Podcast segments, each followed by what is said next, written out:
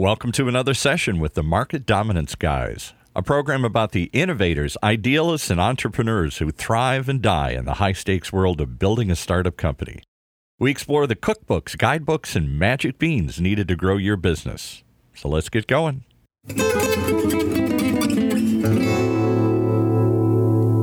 You're listening to the Market Dominance Guys with your hosts, Chris Beall of Connect and Sell and Corey Frank of Uncommon Pro.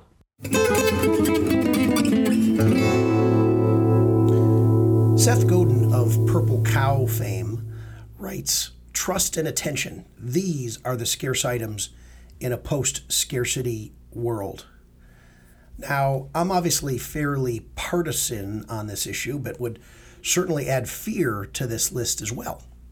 Or specifically, how do you embrace and leverage fear in your systematic effort towards market dominance? No one said market dominance would be easy. It's diligent and deliberate. It's a three year marathon where one of your end goals is that you end up having discovery meetings with 60% of your market. It's both ambitious and arduous to certainly set a course for market dominance, but the results are irrefutable if your inputs are consistent. For instance, understanding that the constraint of your sales system is not headcount or sales methodology or even price point. It's the flow rate of conversations with relevant people that you have at the top of your funnel that is so commonly the real constraint to your market dominant success. But as entrepreneurs and sales leaders, knowing what we need to do to fix this top of the funnel constraint is often a dreadful and fear inducing exercise because we know what this real constraint is called. It stirs in the bellies of sales professionals everywhere. And it's not the boogeyman or Baba Yaga or Pennywise, it's the cold call. And this king of all top of funnel constraints leads many teams to simple displacement, the simple avoidance of what truly needs to be done by doing something easier with far less friction, like sending email or better yet, sending an email campaign or doing SEO. Lots and lots of SEO. Anything but jumping on the phone and talking to strangers. Even in our own community of sales professionals on LinkedIn, there are countless and doggedly argued threads every week where a new sales expert likes to wax on about the final death knell of the cold call, or that having your rep's cold call is a colossal waste of both capital and goodwill. They'll spin compelling data about pickup rates or dial to conversion rates or even quote rep turnover percentages to win minds to their side. Cruelly enforcing this medieval and antiquated exercise in futility must stop in our sales craft, they'll say. Because fear, right? Fear of employing a practice that is seen as dated, fear of people leaving your organization because they don't like to call they don't like to pick up the phone. Fear of doing something that doesn't get results. And mostly, though, we fear the experience of making cold calls ourselves, especially as leaders and entrepreneurs. But if we're committed to be market dominant, we'd be wise to let fear play its healthy role with our competition. Let your competitors embrace that fear and refuse to use an indispensable tool like the cold call. But we are also wise to let fear play its role in the cold call itself with the prospect. Because we want to use that to create tension in a relationship that we can then resolve. And according to the Van Helsing of go to market strategies, my partner on the other side of this microphone, Chris Beall, the way you properly run a cold call is acknowledging that you start from a position of fear because the other person is indeed afraid of you. They're afraid of you because you're an invisible stranger, and an invisible stranger is the worst possible thing in the environment of evolution.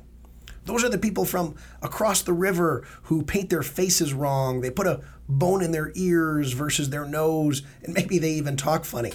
Their drum beats don't sound quite like yours either. And you would really prefer that they stay on the other side of the river where they belong. So we have this inherent fear with invisible strangers. And when we cold call somebody, we trigger that fear, and they may express that fear in pushback. That's what we really dread, isn't it? That's the fear. Feelings like annoyance and anger and dismissiveness, whatever it happens to be. But when we're afraid, something interesting also happens. We tend not to run away. We want to get away, but instead we put a little defense mechanism up, a little squid ink, as Chris likes to say, so to speak. And that's the point where we need to embrace fear in the call.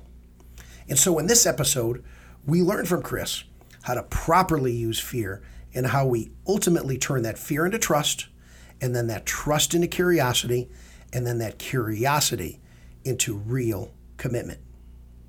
So turn off all the lights, light a candle, cue the macabre organ music.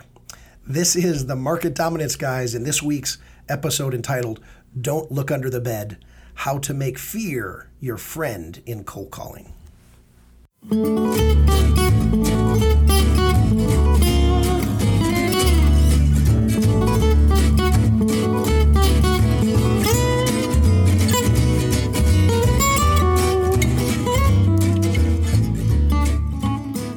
Always tell when you're about to spew wisdom. Your posture changes, everything else. so, so I want to make sure I capture this. So, well, actually, I, I think it does map onto this whole concept of market dominance. They're both marathons. And market dominance is a three-year marathon where you, you end up having discovery meetings with 60% of your market. And you're at a trot. Yeah. You're never mm-hmm. sprinting. You're never pushing you know that whole end of month end of quarter all that stuff means nothing when you're going after market dominance. You're just mm-hmm. doing it at a trot. You're not pushing you're not discounting. Sure when you're doing a market entry part you always discount. And usually you discount by adding services so that you, that you don't charge for. The best way to discount is always to simply do more and make sure you don't charge for it. The temptation is to say well since we're doing more gosh, you know, this must be part of our business. Folks are valuing it. If you don't charge for something, people won't value it. Therefore, we should charge for it. But that is a mistake when you're doing the early part of the chasm crossing for a particular market. When you're chasm crossing, you have to buy your way into the market. You can either buy it with a lower price, you can buy it with greater services, which is lower price. And the smart way to do it is to hold your price point, your guest at price point for the core offering, and add services that you don't name, because that's another key. When you name the services, then you feel like you have to charge for them. You just provide them. So, in our case, for instance, for our company, the services we provide have always been extensive, as you know. We do this immense amount of consulting, we do analysis along the way. How are your reps doing? What's your talent spread like? recommending best practices, going in and offering to do coaching, all the stuff that everybody else in the entire world of sales services, training, consulting, and so forth, they charge for. We don't even give a name to them. Because if we gave a mm-hmm. name to them, then it would be tempting to package them and, and charge. It would. Yeah, right. And there's two problems with that. Problem number one is you forget what it is you're trying to do. You're trying to dominate a market with an offering that scales. And whatever the service thing is probably isn't an office that scales. Maybe it is, but you don't know, and it's not what you set out to do. So that's one. Two is as soon as you charge for services, somebody is going to end up owning that part of the P&L internally. You yeah, have to right. have a sales head or a business head, a GM or something for that part of the business. Yeah. That's professional services. Yeah, right. Exactly. That stuff is easier to sell than your core product because it has no edges to it. There's mm-hmm. never any edge to the services you'll provide. If somebody says, well, does the service include X? The answer is always yes. Right. right, right. because it's a service, and at the margin, we could do one more thing, and one more thing wouldn't be a big thing in this particular case. So you end up kind of putting your product boundaries, so to speak, around your services through policies, whereas your actual product has natural boundaries. You know, if I sell you a Tesla, you might say, well, I could use it as a doorstop but it's not going to fit very well through you know the front door of your, of your house or into your office. You're not going to be too tempted to use the tesla as a doorstop which is a low value use of the tesla or to use it as a planter for your tomatoes you know? Mm-hmm. there's sort of a natural boundary around your tesla but there's not a natural boundary around my service to drive you wherever it is you need to go because you just might decide hey you know what? Instead of flying to san francisco i'd like to be driven there. I didn't put that in my business plan that I was going to be Mhm. gone for so long that I'm so far away I couldn't pick up another passenger. And by the way, who's going to buy my damn Teslas now? Right. Yeah, right, right. So right. it's it's a horrible mistake that's made in market dominance plays to price down incorrectly, but you must price down. To enter a market, you have to offer something that overcomes the natural hesitancy that people have toward buying something new from someone that they haven't done business with before. And by the way, doesn't have a single reference. And you can't use your pre-chasm references because they were buying your stuff not as a product to solve a broken mission critical business process. They were buying it for competitive advantage and will not talk about it. Hmm. And by the way, by the time you get to this part of the, of the process, they hate you. so, so they're not going to say nice things anyway, but they're not going to say Mhm. anything, which is the good news. So it's, they hate you, but so Yeah. what?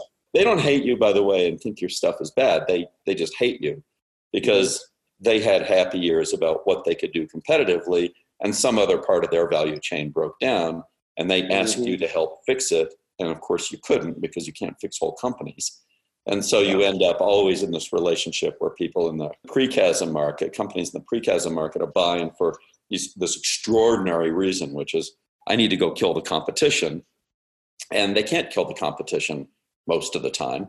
And so you know they, they just keep piling up the requirements and the pressure on you the provider of the magic beans the magic technology and eventually you get everything you need out of it because yeah this stuff really works. Thank you very much dear visionary customer. You forced me to make my technology work. Now i need to package it as a product it as a product and take it to market across the chasm which means i have to price down. The chasm gets wider the higher the price of my offering relative to the certainty of value that a customer is going to get out of it my first Mm. Yeah. that just widens the chasm. So I want to narrow the chasm by allowing that first customer to buy at what feels like a lower price. And the low, the best way to lower your price is to add services. I will do more for you. And the worst mistake you can make is simply to package those services and, and to say, hey, this is a new product.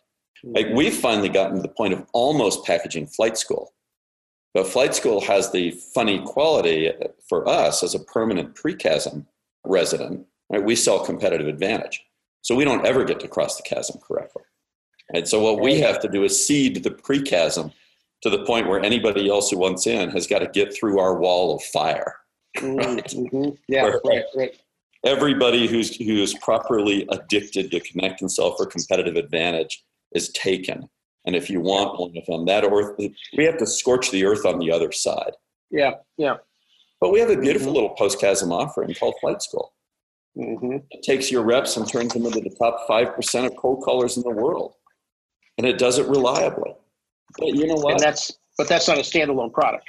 It's not because it only works with the connect and sell stuff because otherwise you're not having enough conversations. You can feel right. good about it. Yeah. But being an expert at having three conversations a day is just kind of ridiculous. Yeah, yeah. It's like making a race car driver out of Oh. somebody and saying, by the way, we go to 7 Eleven once a week.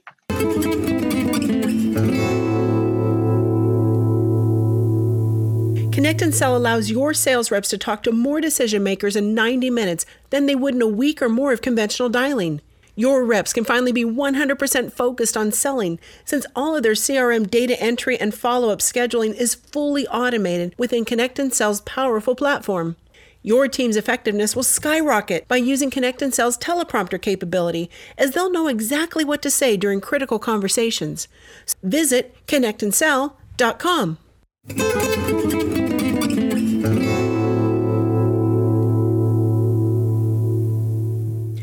You're listening to the Market Dominance Guys with your host, Chris Beall of Connect and Sell and Corey Frank of Uncommon Pro.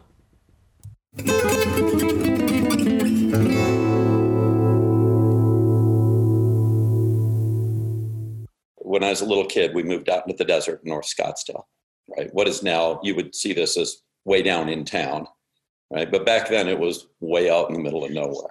So think Cactus and 68th Street.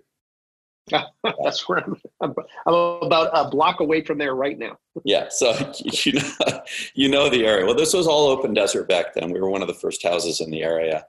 The big deal was that you got to, it was zoned for animals. It was actually zoned, believe it or not. It wasn't unzoned. It wasn't. It was all part of Scottsdale. Scottsdale was annexed all the way out to you know, Pinnacle Peak way back in the day, in the Mm, 50s. mhm.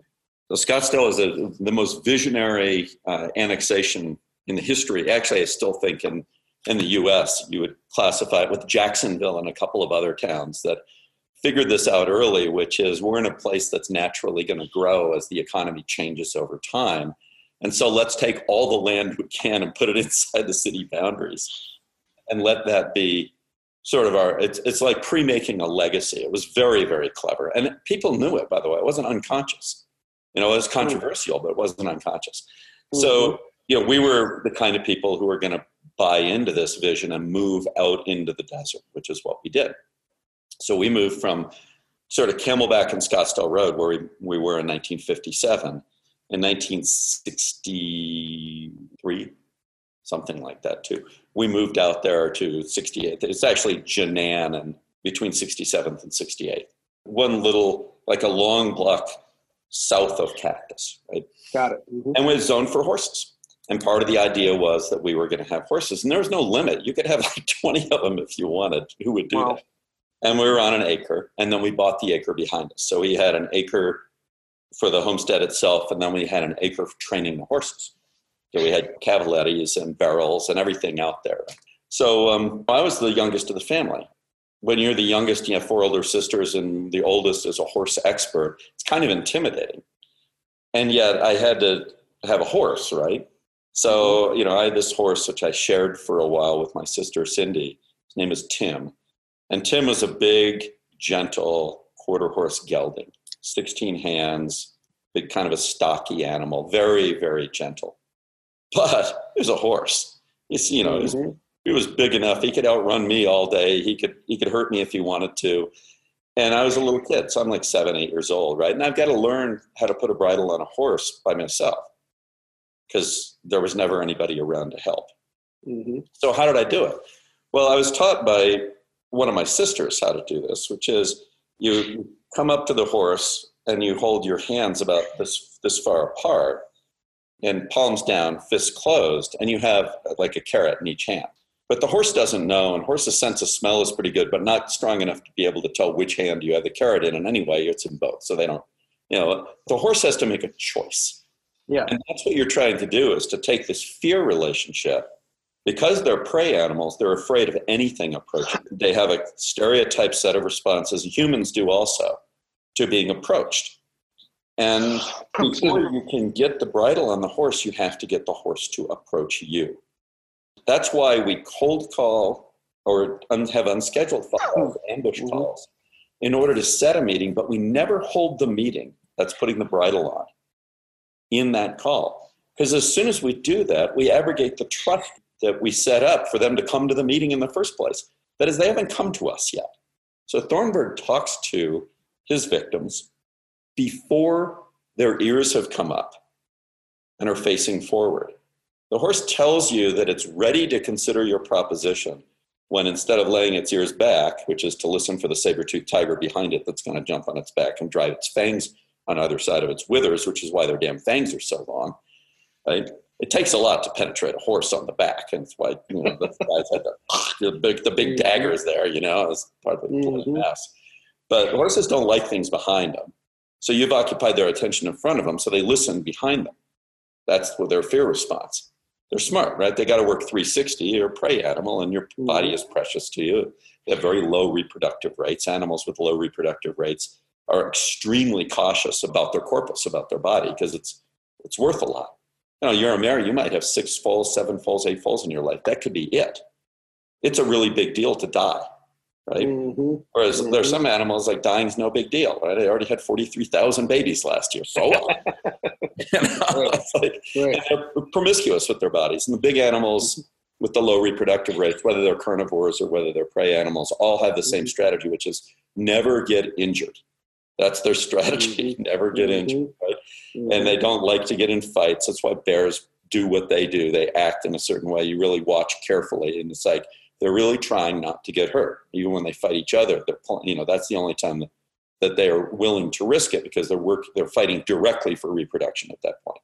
It's a one for one game. I win. I win. Somebody gets pregnant. Yeah. That one, right, that one they'll fight for, but they won't do it in order to take down prey unless they're starving Mm-hmm. because it's not worth it. It's just not worth getting injured because you get injured and you go into this downward spiral, right? So horses are like this. There is go back and all this. To get the horse to come to you requires curiosity. The way you run a cold call is you start from fear. The other person is afraid of you. They're afraid of you because you're an invisible stranger. An invisible stranger is the worst possible thing in the environment of evolution. Those are the people from across the river paint their faces wrong. They put, they put a bone in their ears instead of their nose. They talk funny. Their drum beats don't sound correct. Everything about them is just uncomfortable. And you would really prefer they stay on the other side of the river where they belong. And if they show up and are invisible, that means it's night. And people who show up in the middle of the night uninvited to your village are not your friends. They're not bringing you a Bud Light.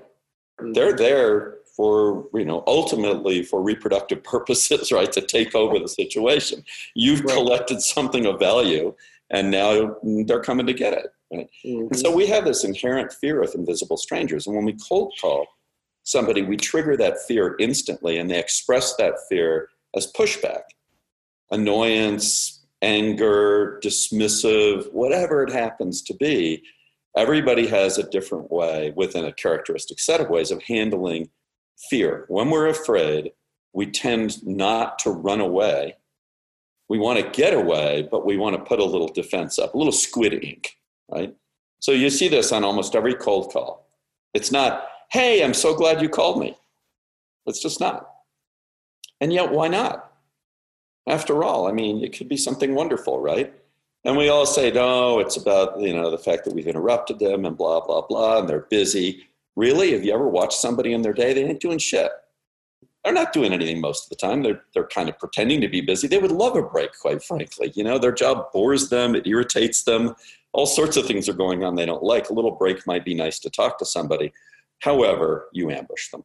If it had been a good friend who called, they'd act different because you're not an invisible stranger you're just an invisible friend and invisible friends friends in the dark are just fine strangers in the dark are presumed to be enemies so that's the big issue we have with cold calling so thornburg actually goes through that process well i mean the guy spent he took an hour and a half lesson from me one day one, one-on-one so he got most of it and he just went off to apply it so he's good at the beginning because he, he goes through the fear to trust part really well. Mm-hmm. But then the question is when you get a little bit of trust, how do you spend it? So with the horse, how you spend it is you spend it on curiosity. So you get trust by just standing there and not approaching them. You approach, you trigger the fear. You wait, the fear decays. Then the question is what next? And the answer is curiosity, which is why you just stand there with your hands out, palms down, fists closed. And eventually the horse will exercise that curiosity and they'll make a commitment. The commitment is to one hand over the other. When they do that, you turn the hand over, there's the carrot. They get busy with the carrot. You reach behind yourself to where the bridle is. You pull the bridle around. You don't put the bridle on them. You touch them on the side of the face, which they kind of like. Because once you're touching them and not hurting them, you must be one of them. Because there's only one thing that touches a horse and doesn't hurt it, and that's another horse, a friend, mm-hmm. mm-hmm. member of the herd, right? So you actually become a member of the herd through touch, and you're feeding them, and so you, now you got a twofer. And then eventually the touch is allowed to come up high enough to get the bridle to kind of put it around their muzzle and get and get one loop over the ear. And once you're there, you know, then you have a second thing you got to teach them to do, which is separate, which is get the damn bit in their mouth. You know, that's like, okay, food, bit, eat, eat, eat, you know, and you kind of have to do that, right? That's getting to the close. That's, that's done in discovery. But my point is there's a strict separation yeah. between approach, triggering fear, moving that fear to trust. So with a horse, we do it through inaction. Because if you're still and you're not continuing to approach them, you're acting exactly the opposite of a predator that's close and within view. So for a horse, you mm-hmm. signal, I'm trustworthy just by not moving. With a human, we signal we're trustworthy by telling them we see the world their way. I know I'm an interruption. And then we show them a path for solving the problem. The problem is us. We're the fearful thing. Well, how do I solve the problem? Listen to me a little bit, and I'll go away. Mm-hmm. A simple offer, right? I know I'm an interruption. Can I have 27 seconds tell you why I called? And if you say those two things exactly like that, just exactly those words, not some other words that make you comfortable, but yeah. words that allow somebody to say, wait a minute, you see the world my way. You are an interruption. If you want to yeah. blow it, all you have to do is just say this I know I'm interrupting your day. So you throw the circumstances under the bus and you're saying, I'm not the problem. so why the 20 why the 27 seconds again? I know it's a playful tone, right? We've talked about that. Is it too cheesy? Is it too does it diminish your stature or your status at all? Or does tone matter in how you sell that 27 seconds? Tone matters a lot. You have to say this the, the 27 second ask is playful curious. Come along with me. Come along with me. Mm-hmm. I have 20, it's, it's almost offhand. Can I have 27 seconds? Tell you why I called. There's this real disconnect between I know I'm an interruption and then you, the natural next thing to say is, and I'm sorry, I'll hang up, right? But instead of saying that, you offer an alternative plan. And when you offer a plan to somebody, you're offering the plan. You're not demanding the plan. You, you don't think you have a right to it. So you, you use a tone of voice that says, Come with me, it'll be fun. Mm-hmm. So now I have a first order purpose, which is let's have some fun. So it's, it's very, very gentle, but it's like, can I have 27 seconds tell you why I called? But you you are asking for something. Can I have? You're not asking, may I have, by the way, you're not asking for permission. You're asking a question of fact. Can I have 27 seconds to tell you why I called? you? You're saying you're in charge. You could choose to give me these 27 seconds. If you do, I'll tell you why I called. If not, I guess you won't know. You know, it's a, mm-hmm. the subtlety in there. I mean, this is yeah. what's so interesting to me about market dominance. I, have been through it. I, will go through. You know, we'll have to go through this like over and over and over to get it across. That's great. So way over here is controlling the market by having discovery calls with sixty percent of the market in three years. I think mm-hmm. most people don't even think that, but that's way over here, right? I go through the process of how do we get, I get a discovery call? Well, I need to talk to somebody. Why do I need to talk to them? Because they have to trust me enough to decide to spend 15 minutes with me. How am I going to get them to trust me enough to do that? Well, I'm starting from fear. My alternative is to let my competitor go down the hard road and start from fear. So I could start just from curiosity, send them an email. Email is not scary. Seems like a superior opening move, right? I send you an email, you're not afraid of.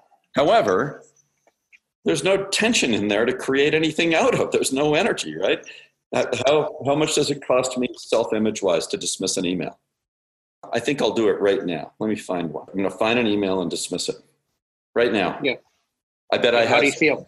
How do you feel? Any tension in doing that? This is not bothering me in the least. Uh, somewhere in here, there will be one. Here we go. For your team, we work together with accounting and finance, temporary help in your department, and do hope we can work with you again. To make this possible, I'd like to offer you a $400 invoice credit. Hmm. Oh, well, it's gone. Mm-hmm. And that's even somebody who claims they know me.